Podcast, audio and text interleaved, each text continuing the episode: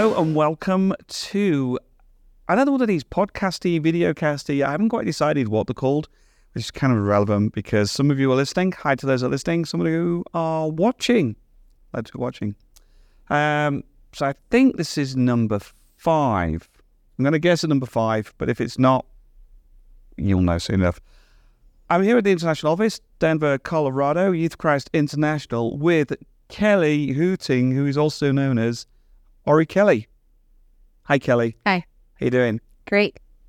Can you pronounce my last name right, though? The Hooting? Hoeting. Hoeting. Yeah. Kelly Hoeting. I'm sorry. It's all right. It's okay.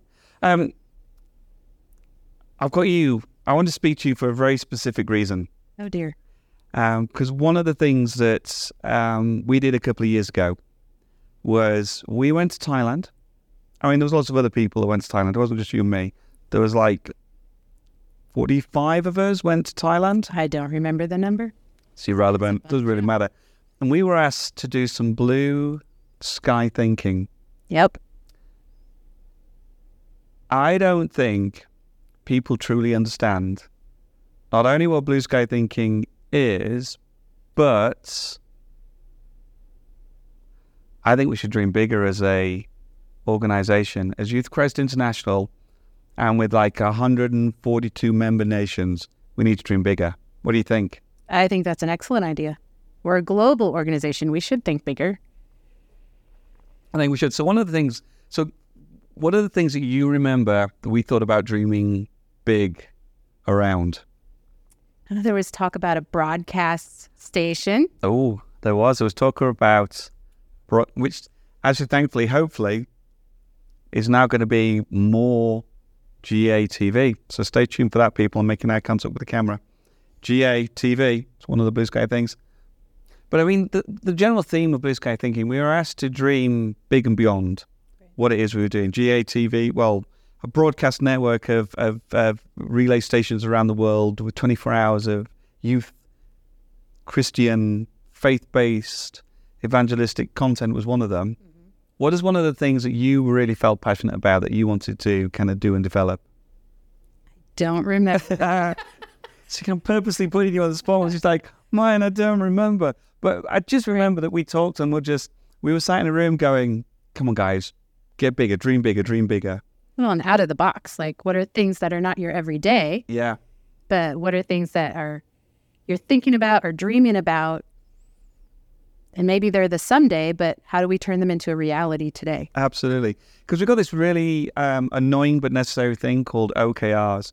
And I think the two things kind of slot into each other is uh, dream big. We have this thing, uh, I think it's called objects, objectives and key results. Great. And we, we seem to do them as a task list, which is like, hey, these are the things I'm doing. Yay, my OKRs are done. But I think dreaming big and OKRs kind of go hand in hand because it's like, think bigger than what it is you're currently doing. What is it almost impossible to achieve? Right. What do you think? I think that's the way to do OKRs. And we've seen God do really cool things with them when we first started two years ago uh, with Chris's OKRs, because we were looking looking at um, how do we grow our care team? Yeah. And we wanted it to grow so that we could care for national directors all over the world. And so we wanted to stretch. And um, so we put a number that we're like, we're not going to reach this in our minds. Yeah. But at the end of the year, God showed up, and that number is the exact number we had. Now, that's not going to be the case for every OKR that we do. Like, No. we've had some that, you know, we've put a number that stretches us and we've made progress to it. And it actually tends to be more than what we would have initially put as our safe number. Yeah, yeah. So it, it's that idea of stretching beyond and even allowing to see God, see what God's going to do in the midst of that. And that's the thing. It's, I think sometimes, even when we're told to dream big, we don't dream big enough.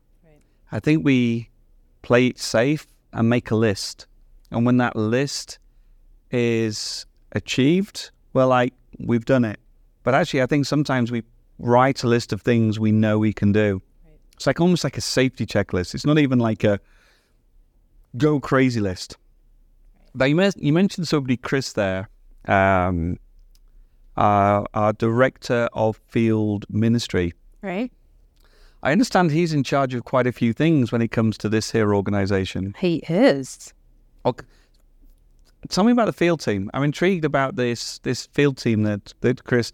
I mean, I'd say I'm intrigued, but I'm on the field team, so I'm pretending that I don't know. I'm playing dumb. So Kelly, this field team that you talk of, you know, where you talked about developing it, how, is that like a tiny, weeny little team? There's five people on our field ministry team. Five people. So five teams five teams. that have um, people from all over the world on those teams. So yeah. that's kind of exciting that we're a global organization with global teams. Um, so So how how do you fit in? Where do you fit into that structure? Where do I fit in? It's a really interesting question. It is. Like Kelly, what do you do? What do I do? I help all these teams succeed. You do. You're quite an essential cog within the uh, within the machine, aren't you? Yep. Uh, Yep, that's it. Yep. what do you mean? Yep. Yep, Yep. I'm quite essential. Yep. No, you're absolutely my. I'm absolutely essential to this. So you support Chris Kozek, who is our director of field ministry, who has five teams under him. We think about in we we think we reckon we estimate across those teams there was around about sixty people. Depends how many you're counting, I guess. So I'm counting all the people that serve under each of those five people that run those five teams. I'd have to do the numbers. I can't do them on my head. Okay, that's quite scary. That means that makes it look like I plug, plug this random number out.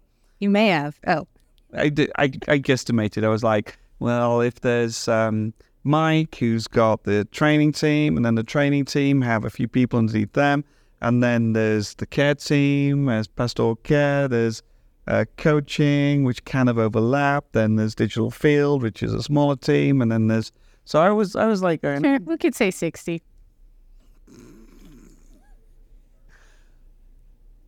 that's a huge team. That is a huge team. And so uh, you basically provide support to all of those, mainly the five, but then things within, within OKRs, within bringing meetings together, just making sure that the dots are connected, that nothing's really left, nobody's left out, and nothing's forgotten about. That's what I do. Come on, elaborate more. Give me some more. I need some more. I need some more. Some more? S'mores? Oh. Um, I don't know what else to add. I mean, you have a. It's almost like a, a, a, a Liam Neeson taken kind of quote. It's like you do have a series of skills, a set of skills that you've acquired over time, being involved with Youth for Christ.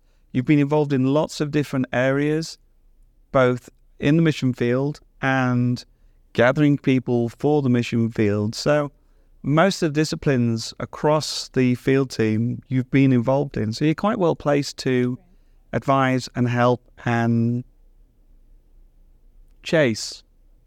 Because you often have to chase me. Mine, you need to do your OKRs. I chase the pressure prompted people You do. and I like the early starters. You. We were just talking about that when we were we were looking at recruiting some interns, and it was very interesting when we were talking about those that are pressure prompted versus those that are early starters to see if when they actually start, are they really early starters or are they really pressure prompted? Right. Would you say we have a higher number of pressure prompted or early starters when it comes to our field teams? I would say it's half and half. Half and half. Can't even say half. Half and half. Half and half. Half and half. Yes. Interesting. Yeah. I mean, because some, I know in some projects I'm pressure prompted, and in others I'm an early starter. It depends how excited I am about a project. I think for a lot of ministry folks, admin is pressure prompted for most of them. Yep. That just gets a yeah, nothing more. I'm not surprised. No, I know. They want to be doing the ministry, the things that they're they love to do, Yeah, yeah. then keeping track of all the numbers, all the reports that need to be done. And we continue on. So, we've been planning a big event. We've got something big coming potentially that we're going to organise. That's where we were going with this. Really? Yeah. What event is that? Uh, I think we're gonna like we were we were talking about what it would be like to bring the whole of the field team together. Yeah, 60 people. Sixty people. I'm gonna count these people when they come. I'm gonna make a, a webinar for hundred people and get six. uh, If I get more than sixty, Yeah. then I'll be. I mean, I'm to put a wedge on it, but if it gets 60 or more, I'll be like, yes. If they get 59 or less, that means you were right. Sometimes that happens. Sometimes that happens. Uh, yeah, so we're going to plan a meeting, get everybody together, celebrate what happens in the field, which is going to be quite exciting. It's an opportunity for a lot of people to come together and share and celebrate and celebrate what God's doing. What do you think?